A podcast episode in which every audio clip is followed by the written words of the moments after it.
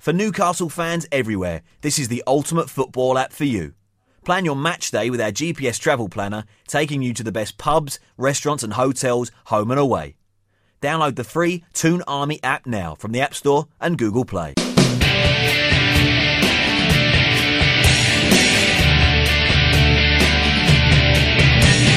When the Britain races, 'twas on the 9th of June, 1862 on a summer's afternoon. I took the bus from Barbaros, she was heavy laden. And away we went along Collingwood Street, that's on the road to Bladen. Oh, me lads, you should have seen us running, passing the folks along the road just to see what's running. There are the lads and lasses there, and all the smiling faces, gathered along the Scotswood Road to see the Bladen races. Flew past Armstrong's factory and up by the Robin Adair. Hello and welcome to CHN Radio. It's your season preview podcast. With me is the best damn coach in the land, Elijah Newsom. We're getting right into it. We're going to do this, all the intro stuff after this. How you doing? Oh, you know, I'm just wonderful. My Atlanta Braves put up 29 runs in a game, so we're feeling good. We're just going to ignore the performance of Atlanta United. We'll just ignore that. And Newcastle. I'm excited to talk about Newcastle because this is going to be everyone said the Premier League restart was weird, but I think this is going to be equally as weird this season because it's been a weird transfer window. You've got some promoted sides that like you really don't know what to expect. You got teams like Newcastle overperformed last year. I mean, it's just an interesting little season we're about to get into. So I'm excited to talk about it, excited to preview it. Yeah. So you can follow me at NUFC_Greg. You can follow Elijah at Elijah_Newsom. And make sure to follow our podcast account at CHN_podcasts. And our main account at Coming Home NUFC. So moving forward, like with how everything's going to look for this podcast, we're going to take on some current news right off the bat. Because the club released a statement on a takeover. Then we're going to get into the preview for the season. So we're going to talk about our predictions, off-season moves that happened, everything related to what we think would happen this season. We'll get into your questions after that.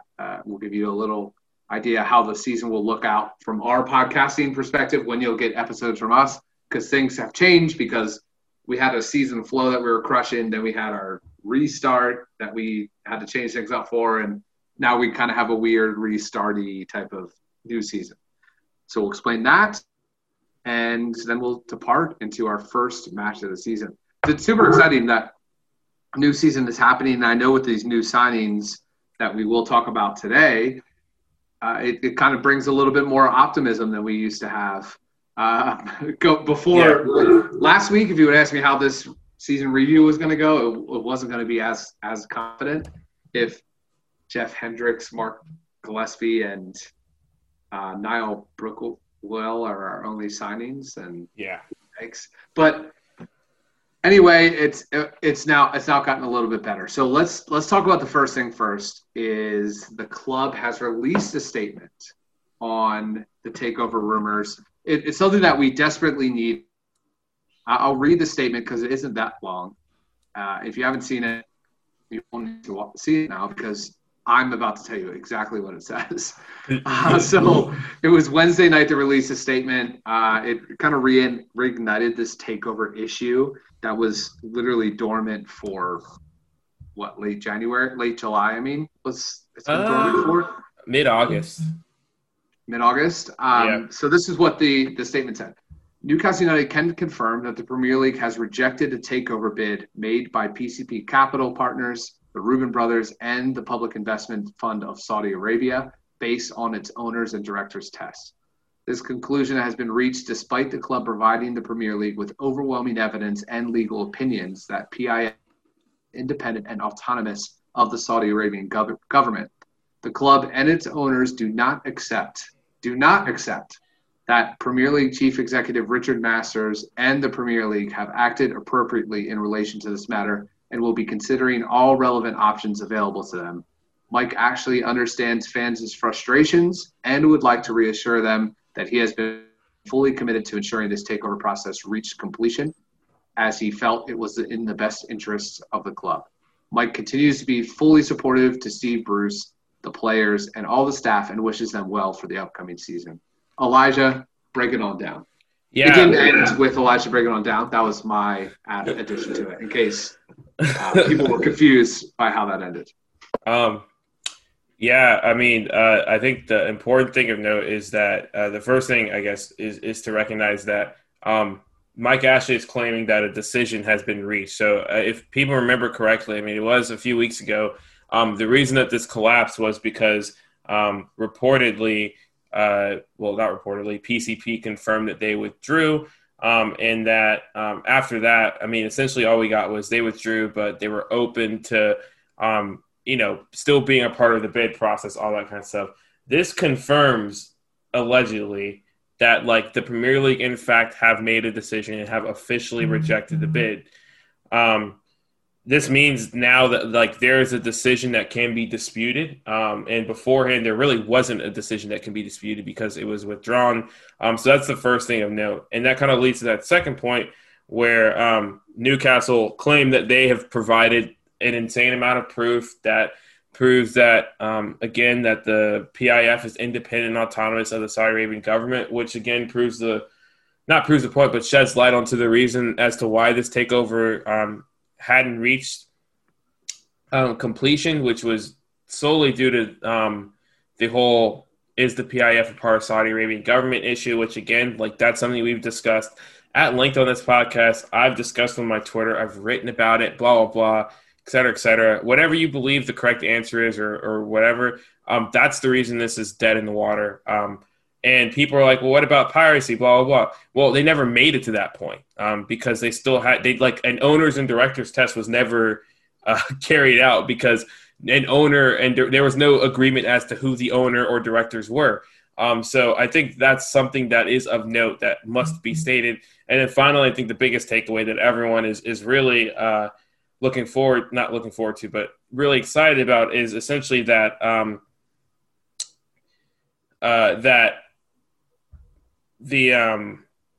that Newcastle says that they are going to act appropriately. They've acted appropriately in relation to this matter, and they will be considering all relevant options available to them regarding this failed takeover bid, which some people, Greg, are saying could be legal action, either with the High Court in London, I guess, or, of course, our good friends over at CAS, the Court of Arbitration for Sport. So that's kind of the big news from this. I don't know. Do you have anything to add? I mean, and it was kind of a bombshell thing that kind of dropped and surprised everyone. I think it's actually a big thing, simply because we needed a fin. In music, when something ends, it just says fin. We needed Finn, and this was Finn, but there's a part two, and it stopped short of saying we're going to consider legal action, and that's because legal action might not be, worth it, with the cost associated and the chances. So that's what Mike Ashley's doing now. The one interesting thing about this is that he did threaten it. Yeah, I mean, it didn't say I'm going to pursue legal action. Specifically, but it did imply that. And that's the important thing, that it was threatening. The other important thing about this is Mike Ashley was on Tyneside today. He was there, and he met with Steve Bruce, and he met with the new signings. He met with the team. He spoke to the team today. So it's and he basically, per Lee Ryder and other sources, kind of declared the fact that, he's open to spending more money this window if we could offload certain players, get people off the wages. So an interesting side of Mike Ashley. Newcastle could, again, not be done and, potentially make some more signings, all that good stuff. But, I'm with you. It doesn't say threaten legal action. Yeah, it's interesting that you bring up that point, though, that, it may not be worth the money. But if you look at Mike Ashley, I'm sure that – he's got his 18 million or 15 million pound deposit, whatever it is. And I get that, but also it could be worth pursuing legal action because if you win this, Mike Ashley gets $330 million, which is much better than getting $0 if you don't pursue legal action. So like I said, it may not be the first step because what it does now, like you have a club publicly called the Premier League, like they have to respond. And Richard Masters actually did, in fact, he was asked about this, and he said he didn't agree with the statement. Yeah, this was before. Yeah, this was before the statement. Yeah. And so it was weird because it's literally the same day. So I wonder if Mike Ashley saw this and was like, all right, it's time. It was, and we're talking like less than an hour apart. Like it was not less than, it was less than like, I think it was a few hours. It was like, yeah, it was 3 or 4 hours. But yeah, I mean, it'll be interesting because like the Premier League have been commenting on this takeover ever since they sat down with NUFC Trust. Like they've been pretty open about it. And this is just going to require an additional level of transparency that I don't think the Premier League were anticipating or are comfortable with. And I don't know, man, it's been weird. And it's been a rough couple weeks for the Premier League in terms of just money because they just lost out on that China deal. They're getting slander from fans, and they were bullied into letting Newcastle fans and other fans see Premier League matches legally on TV. So I don't know, man. But yeah, so let's get into this preview. Yeah. Before we start the preview, we must let the people know that it is a Brown Liquor special podcast. Okay. Elijah, what are you drinking? We have a little bit of Yellowstone whiskey, well, bourbon, I guess. Yellowstone. Yeah. Oh, yeah. Brewed in the hills of Lebanon, Kentucky, which, hey, shout out to Lebanon. My girlfriend's in Lebanon, like not Kentucky, but like actual Lebanon. So the Lebanon that is in world news, Lebanon. Yeah, the Lebanon that is currently in the middle of an economic crisis and has no government leadership. Not the sleepy Kentucky bourbon town that is Lebanon, Kentucky. So yeah, that's where my girlfriend is. But yeah, shout out to Lebanon. Drinking Calumet Farm bourbon whiskey. It's probably from Calumet Farm, just a guess, because that's literally written all over this label, and it is called that. So that wherever Calumet Farm is, that also in Kentucky? Yeah, it's has a thoroughbred racehorse on the bottle. It's super Kentucky. Okay. Yeah. It's time to preview our season for the third time, Elijah. This podcast that has previewed seasons. Yeah.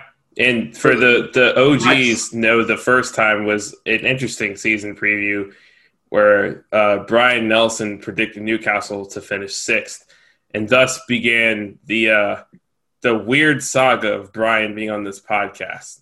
So is he banned? No, he's not banned because he came on. No, he's not banned, but he's close. He's on probation. Yeah, he's not invited by choice. Yeah. Okay. Let's talk a little bit about. We have a whole thing set up for y'all, so you're welcome. And the first thing we want to get to is just the off season, the short off season, and what's happened as far as like moves and players coming in and out. And do you approve of this? Are you against this? I think. Just across the board, and Elijah, tell me if you do not agree with this, but I think we just, anytime we sign a player at this point, as Premier League experience, we're pretty fine with that. Is that fair? Yeah. Low expectations, but. Yeah, I mean, it's kind of funny, like I've got a lot of Chelsea friends, and it's like every day they're linked to just like another just hot, young, like, and it's like, I mean, that's cool. Whoa, but, slow down. Hot, young, this is not that podcast. Oh, yeah, you're right. This isn't London is Blue. But a young, like, prospect in, like, France or Germany or something like that. And it's like I'm just happy with our aging Premier League signings that have done it, you know. They've done it. I'll take our we've got a couple young. I don't think you understood. Prospects. This isn't London is Blue. I mean, from the hot young perspective. Like, we're more of the MILF podcast.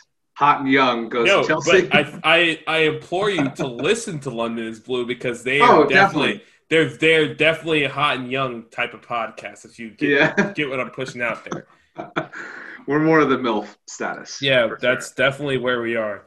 I hope my girlfriend never listens to this podcast. I mean, I have no worries that she will because, like, yeah, because why would she? She said she's tried to before, but she can't. So, I mean, at least she tried. She can't. That's such a lame excuse to be like, I tried. Sorry. It was too boring. I mean, all right. Anyway, but yeah, I would agree. Solid window thus far. And I think overall, I think it's a good window. And it's a lot of sensible signings, and it's taking advantage of the market in a ton of ways with the free transfers, with the COVID-19 pricing, with just knowing that some teams that underperformed got relegated. So there's some good prospects out there, i.e. Callum Wilson, i.e. Ryan Fraser or Fraser. And then I also have to and this is a different note, and I guess we'll talk about all these, but Greg, I feel like I'm pretty happy with the loans that we're sending out, the loanees that we're giving. Yeah, I guess the loanees. Yeah. It's going to be and you'll definitely get updates on that from me. I think we're going to do that every weekly pod. If you're like at the end of it, I think I'll just have a quick update if they played. And if they played, I'll just give you an update on how they do. I typically follow that. I like, it's something that I just enjoy to do. So I'll follow like Accrington and Morecambe and the few others that we have spattered around. And I'll just be scalping Twitter, seeing what they say. And if I can watch a game, I'll watch a match. Mm-hmm.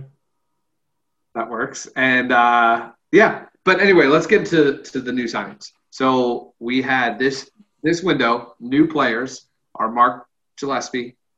We had we still have Jacob Murphy. We have Niall Brookwell, Jeff Hendricks, Callum Wilson, Ryan Fraser, and Jamal Lewis. And Matty Longstaff. You keep forgetting that technically a signing is Matty Longstaff. That's right. That's who's right. Wearing number 4 now, which I mean – yeah. Well, actually, what we should do is right after this, we can go over because they list all those numbers. Yeah. We can at least list who is currently on the first team right now. Yeah.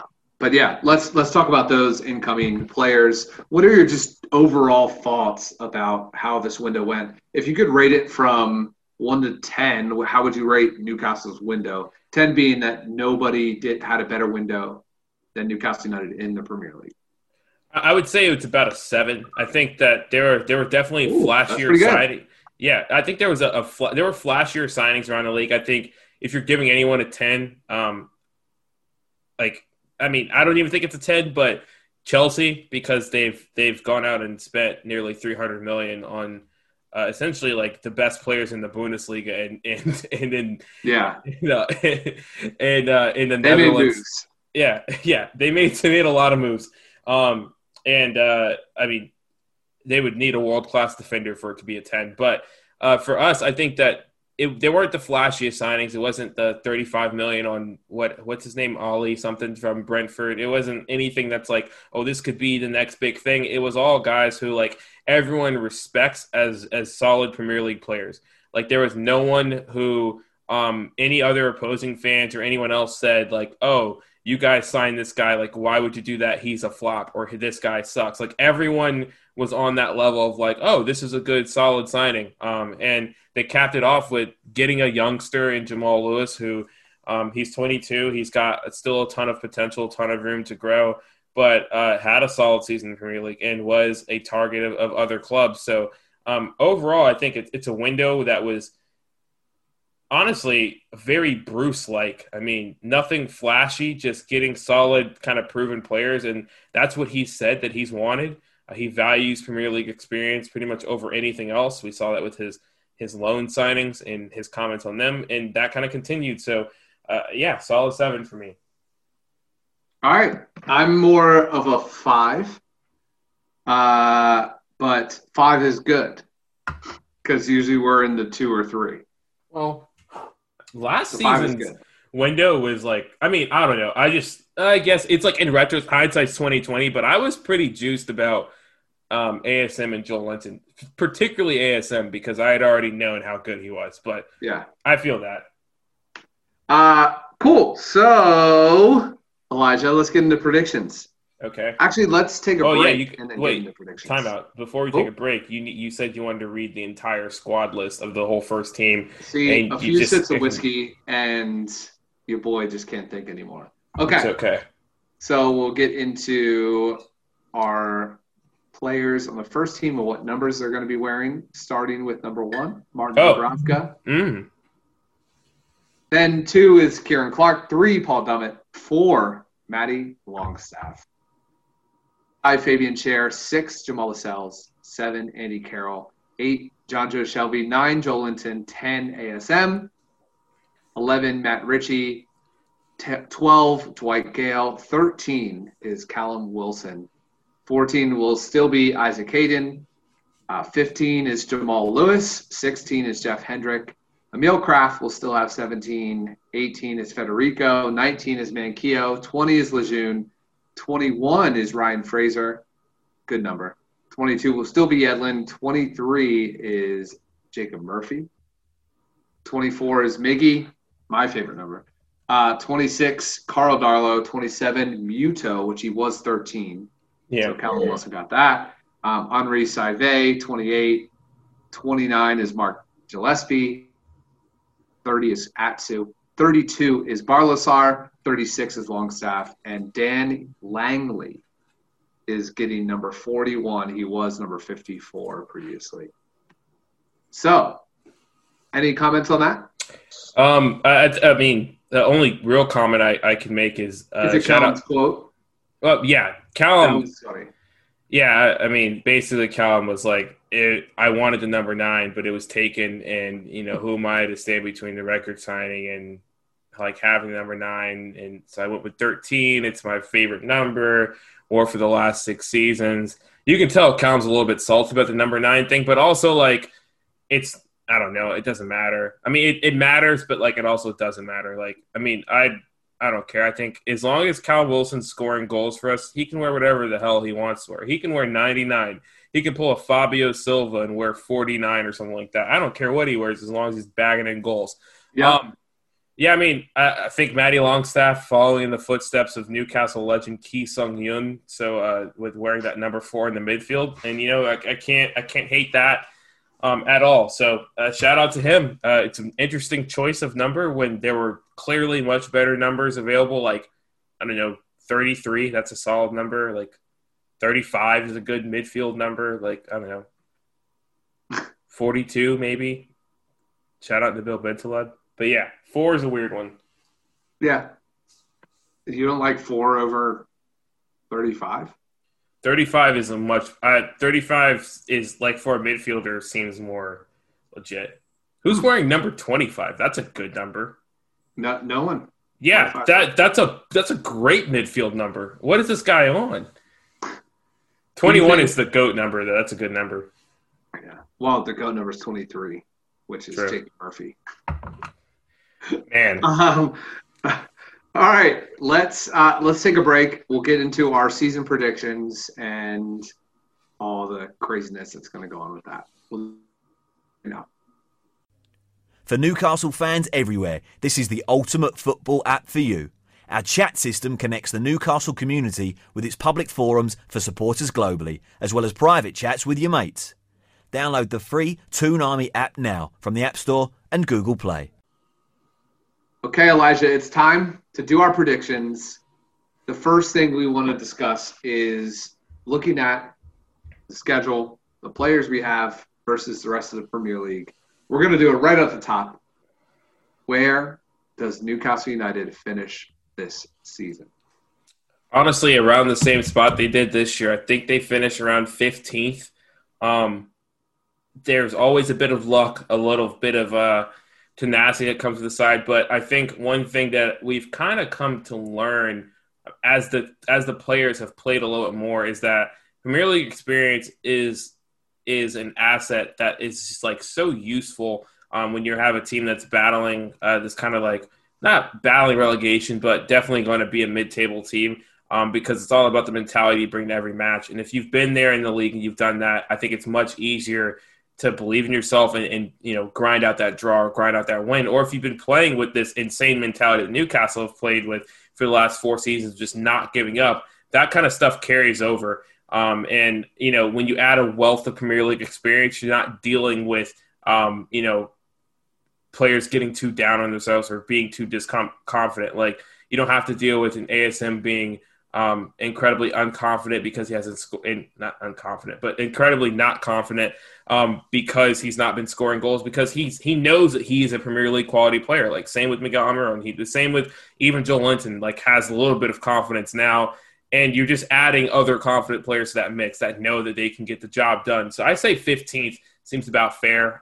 It'll be interesting to see what Steve Bruce does. I think that's the wild card. The team is not the wild card. It's really the manager and how he manages the squad. But I do think that he's kind of found – I wouldn't say he's found his groove as a manager, but I think he understands – he understands a little bit better some of his strengths and weaknesses as a manager compared to the beginning of last season.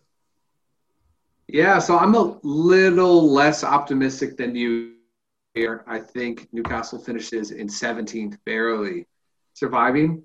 And there's a couple things that play into that.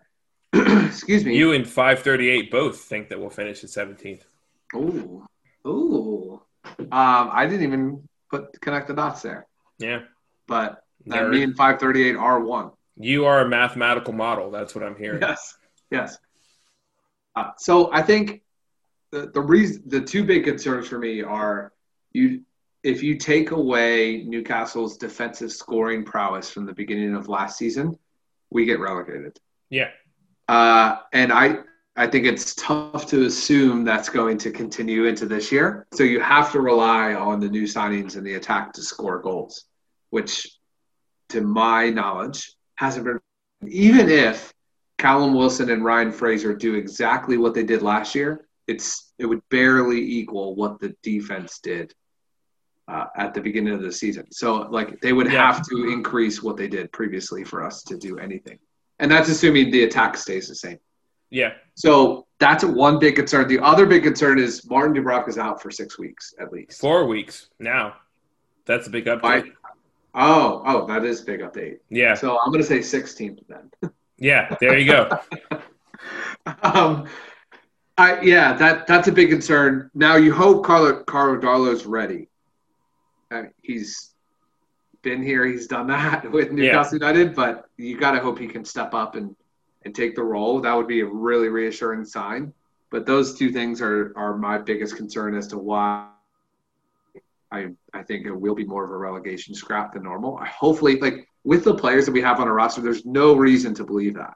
There's no reason. Like, we should not be dealing with relegation at all. But I am still concerned for some reason. So. It's a valid concern. I think the counterpoint to that is that the attack started to come to life towards the end of the season, and you have a little bit of hope that I think the big thing from the beginning of the season was, one, you had these three dynamic attackers that did not play with each other. In a system that didn't suit them well. So, like, now that you know, like, how to best use specifically Allan Saint-Maximin and Miguel Almirón, I think you're better off as a team in terms of attack-wise. Again, it's still about finishing, which, like, even when they both started scoring goals and assisting and all that kind of stuff, like, finishing was still an issue. So I understand the concern there, but I'm hoping that it's not as bad as it was at the beginning of last season, because I do think – it's important to recognize, like, for the first entire half of the season, the Newcastle attack, like, it was non-existent, but it was non-existent because, like, I don't think there was a legitimate, like, plan to, like, how Newcastle was going to attack. And now there seems to be a little bit of a plan. So, but I think that's fair. I don't think anyone I think if anyone cares, we can read Brian Nelson's prediction, just because it's important for the podcast that we still give Brian his credit. He disagreed with the notion that we would be near the bottom of the table. He says he has Newcastle finishing in 11th. So, you know, if that's any indication of his past predictions, he predicted us to finish 6th, and then we finished 10th. So we're going to finish 15th. So that's good to know. Yeah. I wouldn't be surprised. I would be surprised with 11th, actually. And pleasantly. I would be pleasantly surprised because, like, I do think the middle of the Premier League is still very up in the air, and no one's really made, like, impressive signings. Like, I think Everton, probably the only team that was kind of, like, mid-table that made some serious jumps. I'm going to say this right now. We're not a Premier League pod, but I think Sheffield's going to fall dramatically in the table this season. I mean, to be fair, like, they ended pretty high. But it's important to recognize, like, part of the reason they were so good was Dean Henderson, and they don't have Dean Henderson anymore. Like, he was Martin Dubravka. Like Greg's concern about taking away Martin Dubravka for 6 weeks and how that could affect Newcastle. Sheffield has that situation for, like, the whole season because he was, by and large, a top-3 goalkeeper in the Premier League last season. Like, there's not really it's just not a question. I mean, at least top 5. Yeah. But like you said, I could see 11th happening, but it would only be because, like, your Crystal Palaces and your Southamptons do as they do and they underperform. But the rosters are they're all solid rosters in that mid-table spot, and any one of those teams could jump to 11th or 10th or something like that. I think Palace goes down. Really? They've made some – I mean, yeah, I could see that, but they brought in my boy Michy Batshuayi. Like, that's the homie. I love it. They're going down.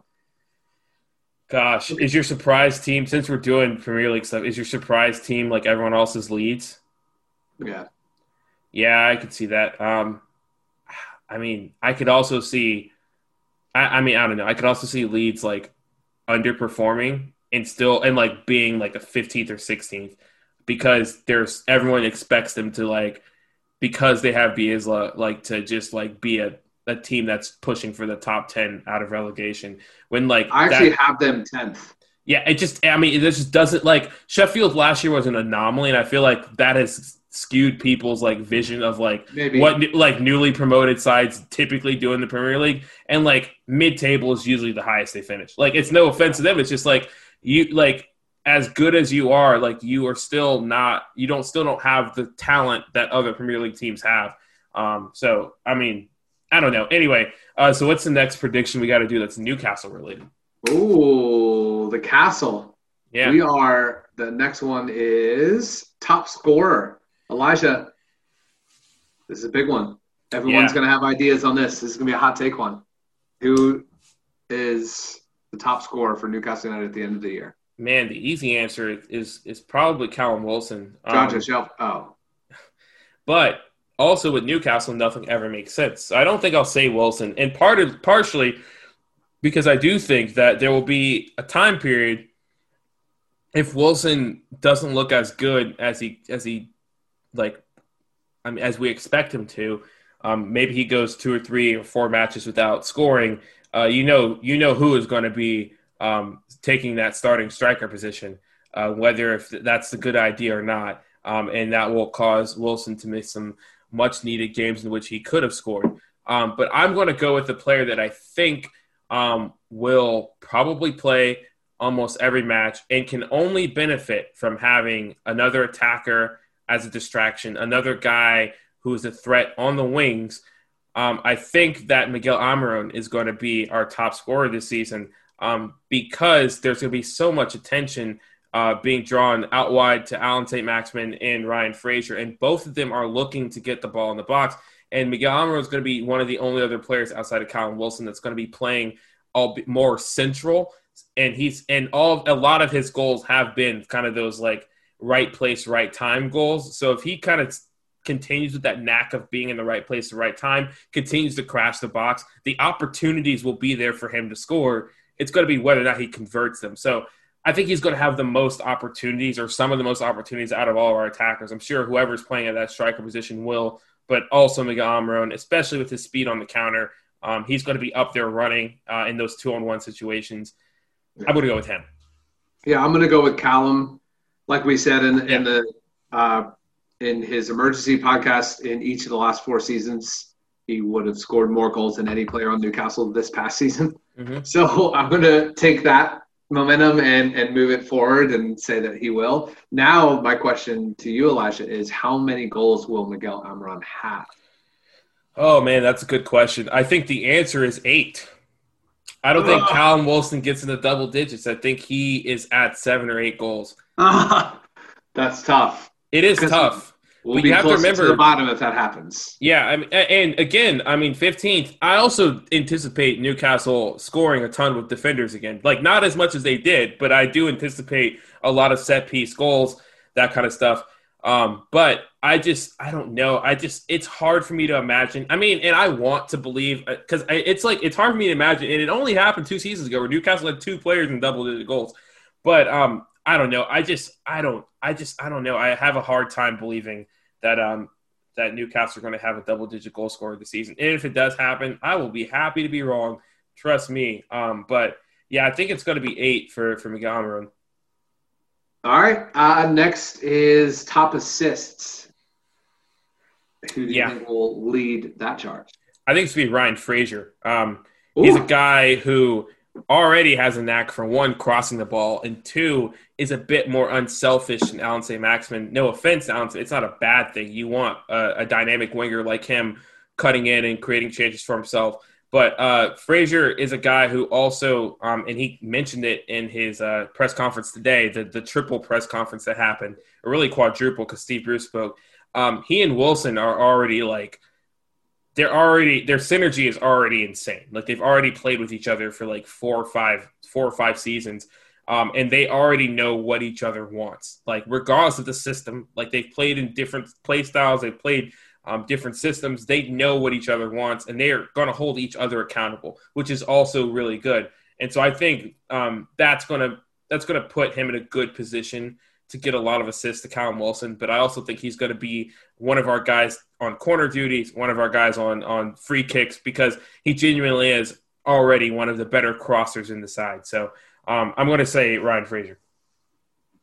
Only Trent Alexander-Arnold, Andy Robertson, and Kevin De Bruyne have more Premier League assists in the last 2 seasons than Ryan Fraser. Hey, just saying. I calls it like I sees it. So this is exactly why my answer is going to be the same. And the reason is, well, that. I also saw the 2018-19 season. No pair has linked up for more goals in the Premier League than Wilson and Fraser, and it was 7 goals and 7 assists. Yeah.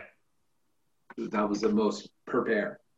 So it's an interesting statistic, but also we have 2 attacking players in Almirón and ASM that do different things, and it's not necessarily assists. Yeah, I call both of those players playmakers rather than making that final pass, even though they both can do that scoring. What they do is they take attention and they create opportunities for others. So whether that's an ASM breaking down a couple of players, breaking their ankles, crossing it across the box to Fraser, who taps it to Callum Wilson in a wide open net, or whether it's Miggy making a long, long run and it's Fraser on his left, like Callum alongside of him, and he making one of those, maybe it's a pass to Fraser. Fraser crosses it to Wilson back post, something like that. That's why I think this tandem that we have there is really going to benefit. Fraser's going to do exactly what he's going to be able to do exactly what he's always done at Newcastle. Nothing's really going to change from him because he's going to have that opportunity and more. He should. But they have to, obviously, I think there's going to be a little cold patch from Callum and Fraser simply because of chemistry. And I know players have to get used to ASM. And ASM has gotten better in making passes at the right. No, I think the restart. The hat trick of assist game was living proof. I think it is actually insane. I mean, it's honestly, I don't even think it's a concern anymore, his over dribbling, because he got to a point. I mean, I'm going to say it because I saw how bad it was at Nice. It was bad at Nice.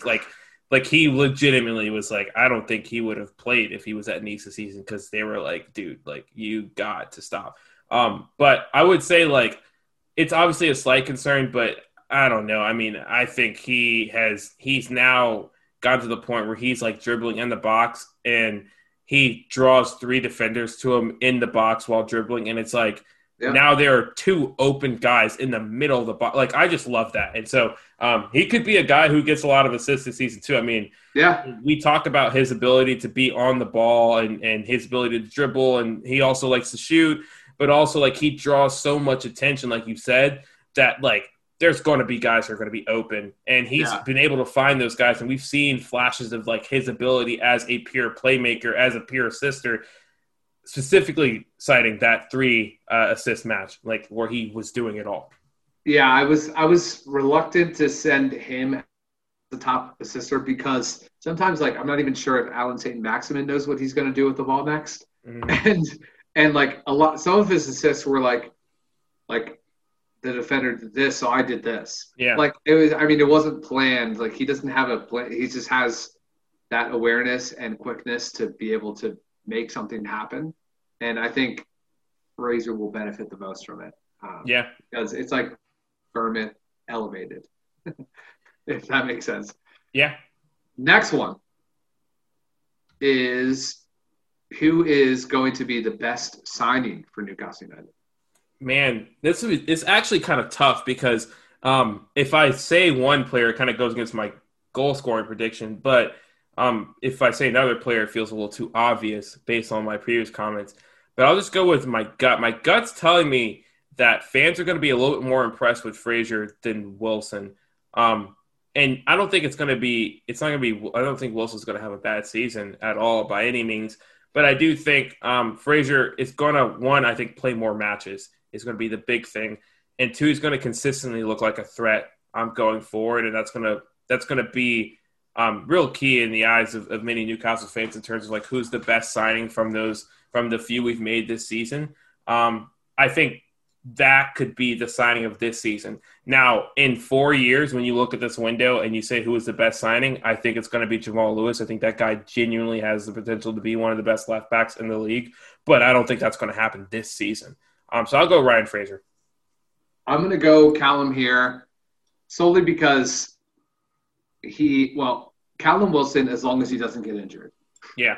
If he doesn't get injured, yeah, then I think he's going to be the best signing. Newcastle loves goals, and if we can get a striker that hits them, then that's game, set, match. So Callum's only 28. He's not, like, old. He's not like Andy Carroll mode where he's hurt every 5 days. Yeah. I think he has the potential to really take over here. Joelinton didn't take his chance, so now Callum has that opportunity, and he's proven he can do it in this league. So let's see it happen. Yeah, and hey, Joelinton might be loaned out. There are some Turkish sides interested in him. Loaned, and same with Florian Lejeune. Yeah, I was going to say, we should mention that because I do think that will happen. Really interesting about Florian Lejeune is that he actually really was a very reliable player in terms of injuries until he came to Newcastle. Like, he only missed one match due to injury beforehand. So here's to us hoping that if he's loaned out to a La Liga side, that he's able to just get back to being a consistent player and can fight his way back into the first team. I think he's going to be a good guy to have alongside Jamal Lascelles next season. You'd imagine Federico Fernández would take a step back because he's at that point going to be like 33 or 34. So anyway, signing of the season, I think those are both good shouts. I wonder how Jeff Hendricks is going to be used. I'm very curious to see how he's going to be used, because I don't think Jeff Hendrick is better than Jonjo Shelvey or Isaac Hayden, but I also could see him, just based on his ability, being plugged in anywhere and being just like one of those really good utility players that's kind of a bit underrated. Is that's your answer? No, that's not my answer. I was just saying, like, that's just a shout for – my answer was Ryan Fraser. I said that. I thought you went to signing of the season. No, that was signing. Then we just did signing of the season. Oh my gosh! Yeah. Wow, the Bruin Liquor podcast is getting to Greg. Like, yours is Callum Wilson and mine's Ryan Fraser. Yeah, I was just saying I'm interested to see how Jeff Hendrick does this season because I think he's going to be better than expected. I was looking already ahead to player of the season, which we'll discuss now. Oh, and I mean, it's not Jeff Hendrick, right? No, it's not. You should go first for this one. Actually, you should go first. The player of the season for me is going to be Allan Saint-Maximin. Oh, interesting. I think he's going to not not only is he going to maintain his form from this past season, but I think he's going to be able to elevate it. There's a watchdog on him. Defenders are going to target him, and I think he relishes that opportunity. Oh, yeah. He's one of the few players that would prefer more defenders charge him, because I think he wants to make a highlight reel of 3 or 4 falling on their backsides. I think that's something that he prefers happens.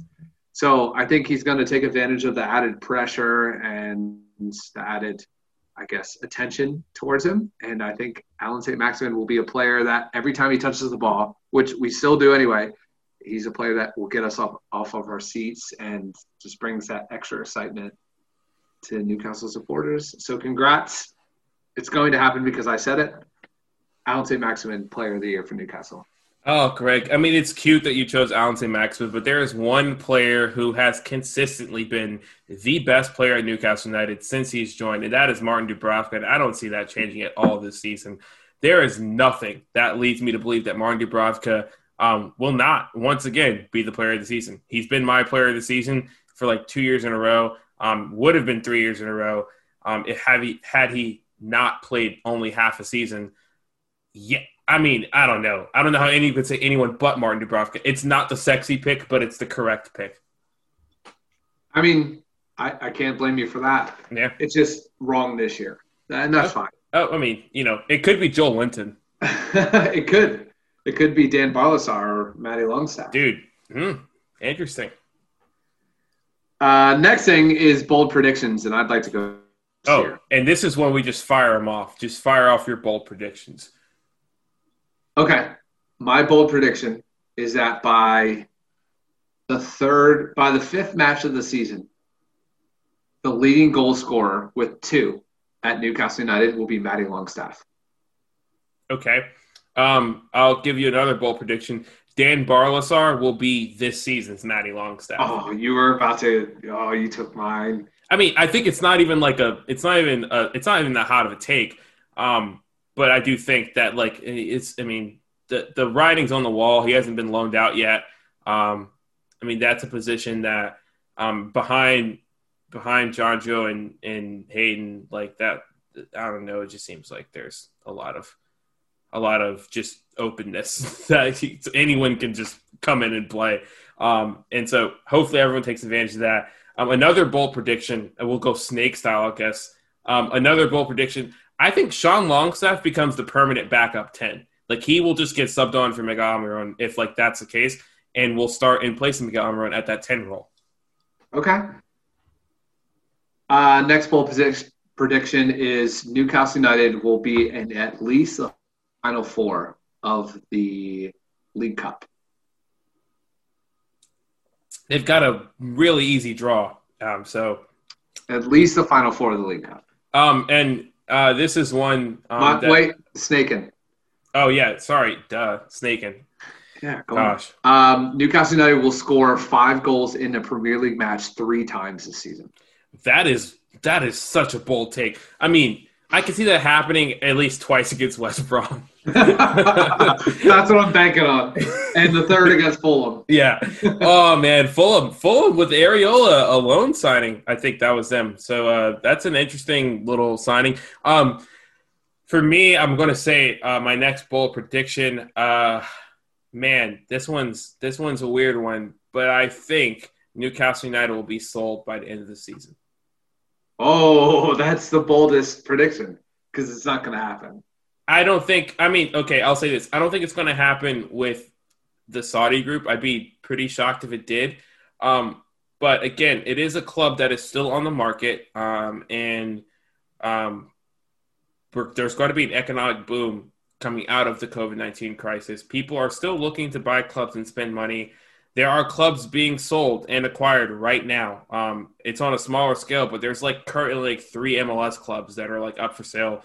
The Mets are getting bought. There's a lot of billionaires making money moves. So I would not be surprised if Newcastle is something that is of interest to certain investment groups down the road, especially with the Saudi PIF being a group that's involved. And once that is kind of eliminated as an option completely, I think the floodgates will open for offers. I don't think there's going to be any movement until after the January transfer window.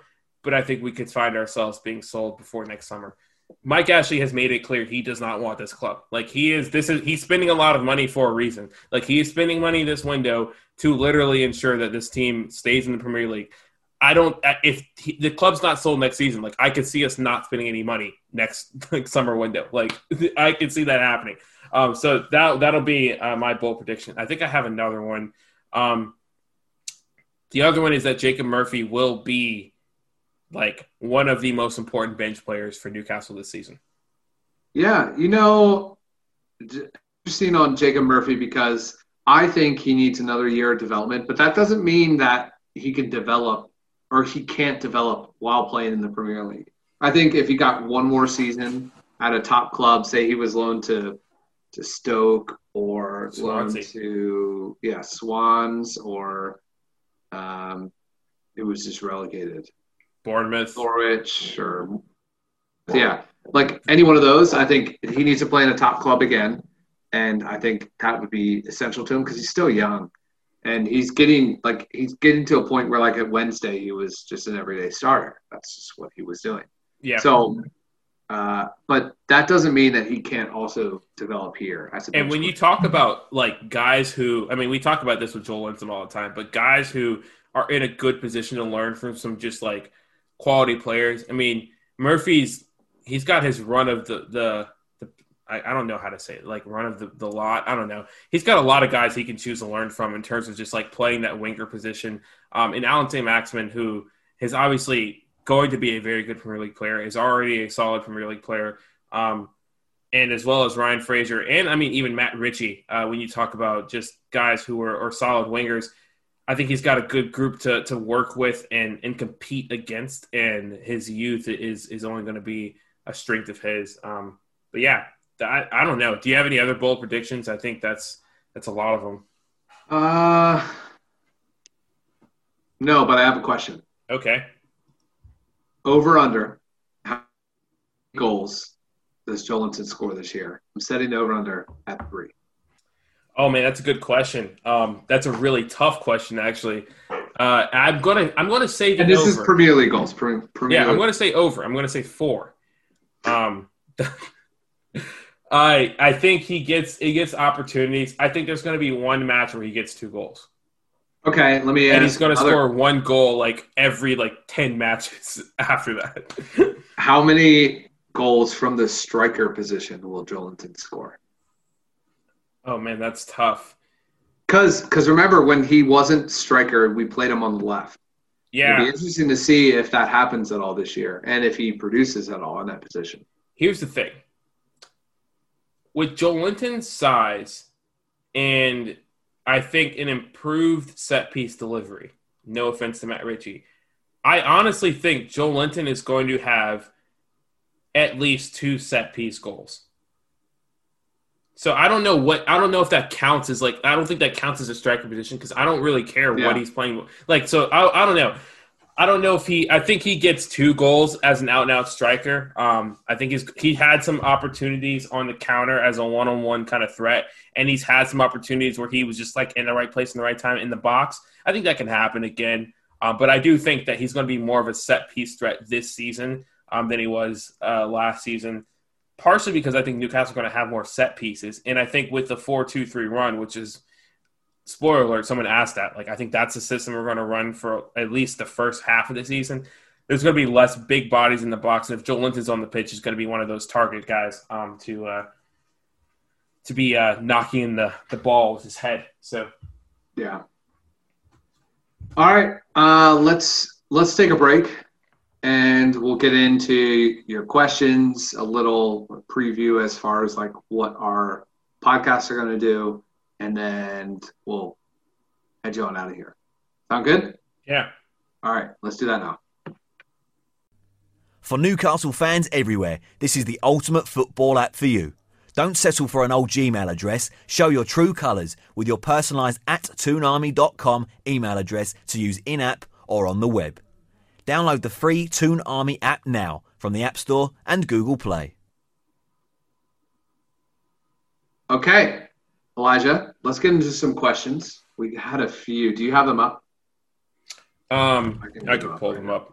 Oh, are you going to put him up? Also, I thought I had another bold prediction, but I just don't. Mm.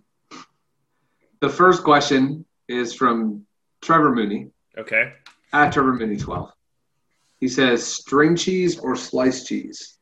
This is an easy one for me. It's sliced cheese because okay. I think so too. I think it's a very easy question. Yeah, I don't. Yeah, that's the easiest question Trevor sent us. String cheese is not real, but I can tell you, Sargento sliced cheese is delicious and is real and is perfect for a bacon grilled cheese sandwich. So, Trevor, I suggest you try that. No one eats those Kraft American singles. Like, we know that's not real cheese, but yeah, Sargento slices. That's where it's at. Yeah. Though, sliced cheese has way more potential than string cheese does. Simply, like string cheese, you can either like pull it apart or fry it and make a mozzarella stick. Like that's the only thing you can really do with a cheese stick, a string cheese stick. Cool. That was a great question. Trevor, maybe. The next question is. Oh my gosh, I just lost it. It's basically what formation do you think Newcastle's going to win? Yeah. TJ Brown at DBrown90. Yeah. What formation do you think Bruce will use if and when the team is match fit, and which formation would you use? This is very interesting. Yeah. For me, the answer is the same. It's 4-2-3-1. I think with Federico Fernández and Jamal Lascelles, you have two solid defenders. I don't know if we have the creation from the back to play a three in the back formation anymore, just because you don't have any true wing backs anymore. I mean, Jamal Lewis actually has the ability to become a true wing back, but also like that third center back role. Like I don't know if you can trust Fabian Schär right now to be as that dynamic, creative center back that he was at the height of the three-back formation, or Florian Lejeune, who similarly was a just guy who could break lines with his passes. So I think right now the better option is the very balanced formation, 4-2-3-1, that gets the most out of the attacking talent you've brought in. I mean, you've got Ryan Fraser, you've got Miguel Almirón, you've got Allan Saint-Maximin. The logical thing to do would be to play them all at the same time, and this formation gives you that ability to do so. So that's what I would run with, and I think that's what Steve Bruce will run with. The attack was looking the most dangerous when he did. Newcastle in the restart, everyone talks about the doom and gloom of the end of the restart, but if you look at how Newcastle fared in the 4-2-3-1, a lot of the mistakes were individual mistakes. They weren't system mistakes. It wasn't because the system was bad, Newcastle were giving up goals. It was because individuals were bad, Newcastle were giving up goals. And that's something that is not something you can control with the system. So I think the system is fine. 4-2-3-1 is my final answer. So I think the 4-2-3-1 is a perfect balance for this team as well.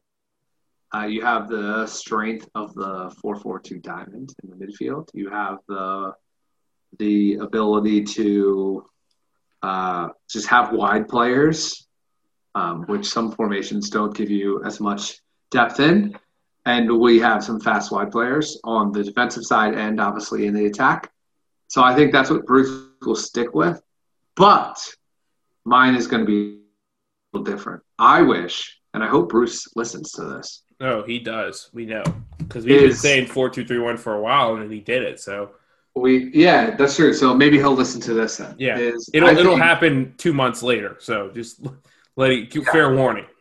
Newcastle should take a page out of the Red Bull Association book.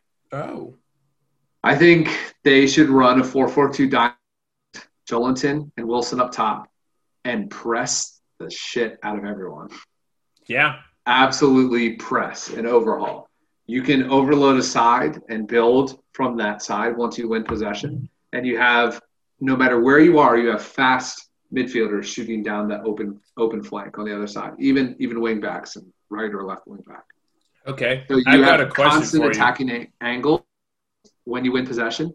And if you're able to have like a skillful player like Almirón, who's willing to defend anywhere on the pitch, or ASN, who has ball skills better than anybody on the pitch, you can win a lot of possession in the final third. And then you have a Joelinton or a Callum Wilson poaching, just simply just standing in the right spot. I think that that formation could do wonders for this team. It's a risk, but I think we should really try to move that forward. And also, when you have players in the midfield that are more dormant, like a Shelvey or a Hayden, I wouldn't consider dormant, but say Shelvey or a Hendrick, who's really good in a central mid position. Even you could put Matty Longstaff in there too, but let me just pretend I didn't say the word dormant, but more just centrally located players. We'll call it. I think 4-4-2 diamond really pays off there because they can sit in the back of that formation and just dictate, quarterback the offense essentially. Here's where I have a question. Mm-hmm. Is you say Joelinton and Callum Wilson up top, yeah. But like who do you start in that like crucial number 6 position?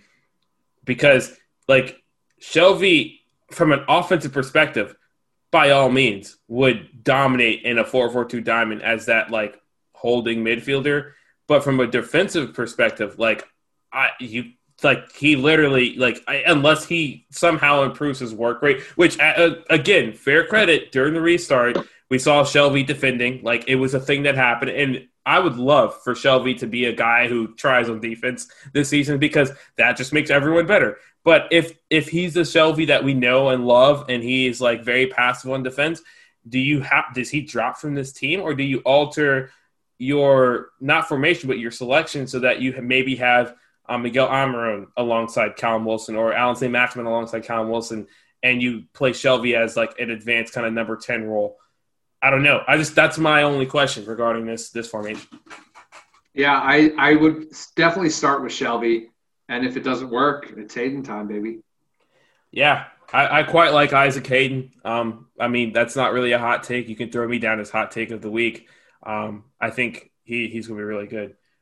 He is really good. I think he's criminally underrated.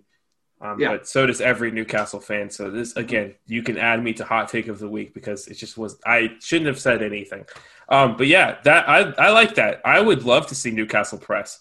And they did a little bit, more than they did with Ross. It's moments. And it has worked. But I'm curious to see. I think that the moments this season for pressing are going to go up slightly because – it has worked, and you have players that are willing to do it.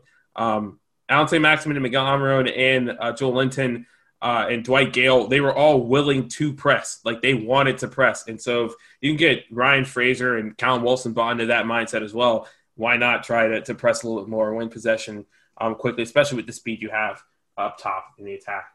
Yeah. Cool. All right. So to give you a kind of a relay of how this pod will work, and we can talk about West Ham. What's up? Oh, you just said we can talk about West Ham. I was going to ask you want to talk about West Ham?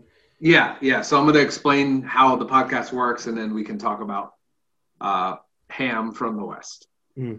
So moving forward, what we're going to do is we're still going to have our weekly show. So every Wednesday, you will get something from us. It will be news related, performance related. It's going to be diving a little bit deeper into Newcastle United. Then you're just like, they won this match, because they're just going to win. But we'll also do some previews on that weekly show on Wednesday. So whatever matches we have upcoming for the weekend, we'll just briefly, close to the end, talk about that match and what to expect, what to prepare for. But it would just be shorter little bits. And then the day of the match, so if the match happens on a weekend, that following Monday, you will be getting an episode reviewing that match. If the match happens on a weekday, you'll get it the next day. So we'll be potting like crazy for y'all, like we always do. And that will be the schedule moving forward. Obviously, we're still here for emergency podcasts. If anything big happens, you'll hear from us immediately as soon as possible. And it will be solely focused on that. And thank you so much for your feedback. We are taking all of that into consideration. And for international breaks, we have some things in store for you. And stay tuned for all that. But right now, before we depart, Elijah, let's talk a little bit about West Ham. Yeah, this is probably going to be the shortest preview of the season because we have no idea what's in store. No, like literally, I don't even know it. Like, and I'm gonna be honest. Like, as a podcaster, I feel I need to be honest. I have no idea who even West Ham have signed. Like thus far, like have they made signings? Like I don't know. They have Declan Rice. That's true. They have Jared Bowen from Hull. Yeah, I mean, like, but he was new signings last year. Huh? No, he was. Yeah, on the... Jared Bowen was there. He joined in the winter January. Right. Remember Newcastle? He wanted to go to Newcastle, but Newcastle like, we don't want to pay for you because we don't need wingers. And I mean, they did, but like, interesting because that brings up a good point. Because would you rather have Jared Bowen or would you rather have Ryan Fraser? That's a good question. I think the answer is Fraser, but et cetera, et cetera. But yeah, I don't think West Ham has made a signing. Thus far, they have been linked to a lot of guys, but they have not made a signing. Hang on, that is not true. Oh, so they have signed Tomek Susek from Slava Prague for £17.8 million or dollars. Sorry, dollars. That's their only signing. The rest are just loanees coming back. They want Tarkowski, but there's a £50 million price tag for Tarkowski. They lost Grady Diangana to West Brom. They lost. That's a big loss. They lost Albion Najeti to Celtic, who was a striker. Jordan Hugill to Norwich. They lost Roberto to Real Valladolid. Pablo Zabaleta is no longer with the club, which sucks for us. That sucks for us. Damn it. That was going to be Carlos, Carlos Sanchez is no longer with the club. Oh. Yeah.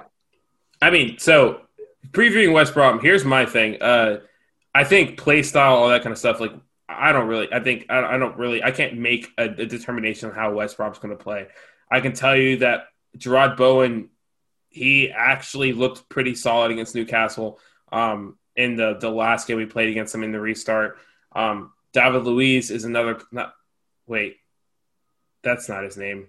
Nope. That's Douglas Luiz. Douglas Luiz? Yes. Who are you talking are you talking about the center back? No. We are not – should we do a preview? Because it's the midfielder that has the – The braids. Oh no, he definitely plays for Aston Villa. I'm skied. Jeez, they like same color scheme. Yeah, okay, that's fair. Because I'm literally pinched. It's Douglas Luiz, and he has blonde braids. Like I know what I'm talking about. It's just the wrong team. They have Lanzini and all those guys, Mark Noble, et cetera, et cetera. Yeah. There's not really players to watch out for with West Ham, as you just heard us say. Jack Wilshere is probably the only one worth really mentioning, and Mikel Antonio is a guy who was super hot during the restart. That's what I was going to say. I think that's a player. If you're looking at players to watch out for, it's probably those two. Felipe Anderson's been meh since he's joined. Price tag was high. Expectations were high. Performance, yeah. That's my take. You know, they have a pretty good squad because, like, Issa Diop, he's a beast. No, they have a good squad. They just, like, it's never come together for them. Lanzini. Their good. Midfield is definitely better. Definitely central midfield. So like Manuel Zini, Robert Snodgrass, Declan Rice, Pablo Fornals. Philippe Anderson is nasty, and I think he led the team in assists last year. Don't quote me on that, but I know he was like very involved. And obviously with Tomas Susek, he was on loan for West Ham, I believe, last year, and then they just permanently signed him. But he had if I remember correctly, he had a really good – well, they signed him. So he had a really good loan spell. And then it added Mikel Antonio. They're loaded at the in the midfield. So if you let them control the middle of this pitch, it's game. It's I don't know. I'm just going to take the same stance. Is West Ham they're one of those teams that have consistently underperformed for the last two seasons. Like, there's no – like, Newcastle are in the games every single time they play West Ham. They're still in the match. Despite, like you said, West Ham having largely better midfield, a ton of really solid signings, it just never seems to work out for them. So, I mean, I think this is going to end in a draw. I think it's going to be a 1-1 draw. I think I don't know who's going to score. Allan Saint-Maximin is going to score. 1-1 draw. I mean, it's not going to be good. It's not going to be bad. But I do think that this is a team that underperforms. That's coming up against a team, Newcastle, that overperforms. I think that's just going to net in a draw. And you know what happens usually when we play West Ham, Greg? It's usually a draw. So, well, is it? I don't know. Because we win like 3-2. It's usually high scoring, but I don't think it's usually a draw, is it? I don't know. So thus far in total, okay, if you want to go this route, last time we played West Ham, it was a 2-2 draw. Before that, it was a 3-2 win. Before that, it was a 1-0 win. And before that, it was a 2-0 loss and then a 3-0 loss. So not draws. Yeah, you're right. Not draws, but close matches. Okay. They're all decided between one goal except for the 3-0 loss to West Ham that we had. But everything else is like one goal. All that to say, again, West Ham, a team that underachieves, Newcastle, a team that overachieves. It's going to be a toss-up. In our last two wins against West Ham, these are the goal scorers for Newcastle. Ready? Okay. Christian Atsu. Oh. Mo Diame. Henri Saivet. Kieran Clark. Federico Fernández. And Jonjo Shelvey. You know what's going to happen. Henri Saivet is going to score another. He's going to somehow be on the bench. Like, he's going to score another. That's his only Premier League goal. Okay. Oh, I am less optimistic. I know Elijah is of the belief that friendly results don't matter, and I do believe that to some degree, but I am red flag alarmed at our friendly results. And I don't think Callum and Fraser have had enough to build chemistry-wise. So I'm going to take 2-0 West Ham win. And I hate to open the season like that, but that's how I'm doing it. I don't think Fraser plays. Yeah, which is also – I mean, he hasn't played since March, so I just don't think he plays. I mean, that's a fair shout. I don't know, dude. I don't know. I don't believe in West. I just don't buy West. West Ham should be a top 10 Premier League team every year, and every year they're like 13th. So like, yeah. I just like, or 13th to 16th. So I don't know. I guess that's our preview of the West Ham match. It was pretty uneventful, but of course the previews will get better as the season goes along. As we know what people are doing. Yeah. Like we'll know what they're doing, but the first cup we're going to be pretty rough. Yeah. All right. Well, that can. Concludes our season preview podcast, and we're excited. We're super pumped because you are going to get regular episodes from us to talk about matches once again, and we love that. So I'm Greg Troxell. I'm your host. I'm happy to be here with you again for the third season covering this team, and that's the best damn co-host in the land, Elijah Newsom. And this, as always, is the best damn song in the land coming out of Newcastle. And everyone, enjoy. Let's get 3 points and away the last. Love you guys. I'm coming home, Newcastle. If you never win the cup again, I'll brave the dark at St. James's Park. If the Gallagher's end in the rain, I'm coming home.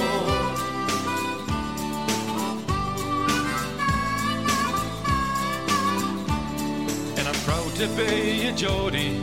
To live in Geordie land. Some people think we're bawdy and we're hard to understand, and they say it's just self-pity and we're not so very tough, cause the people in the big fat city haven't had it half as rough. I'm coming home, Newcastle. You can keep your London wine. I'd walk the streets all day. I'll meet for a bottle of the Riverdine. I'm coming home, Newcastle. I wish I'd never been away. I'd kiss the ground for the welcome sound and me mother saying, "Henny, how are you?" I'm coming home.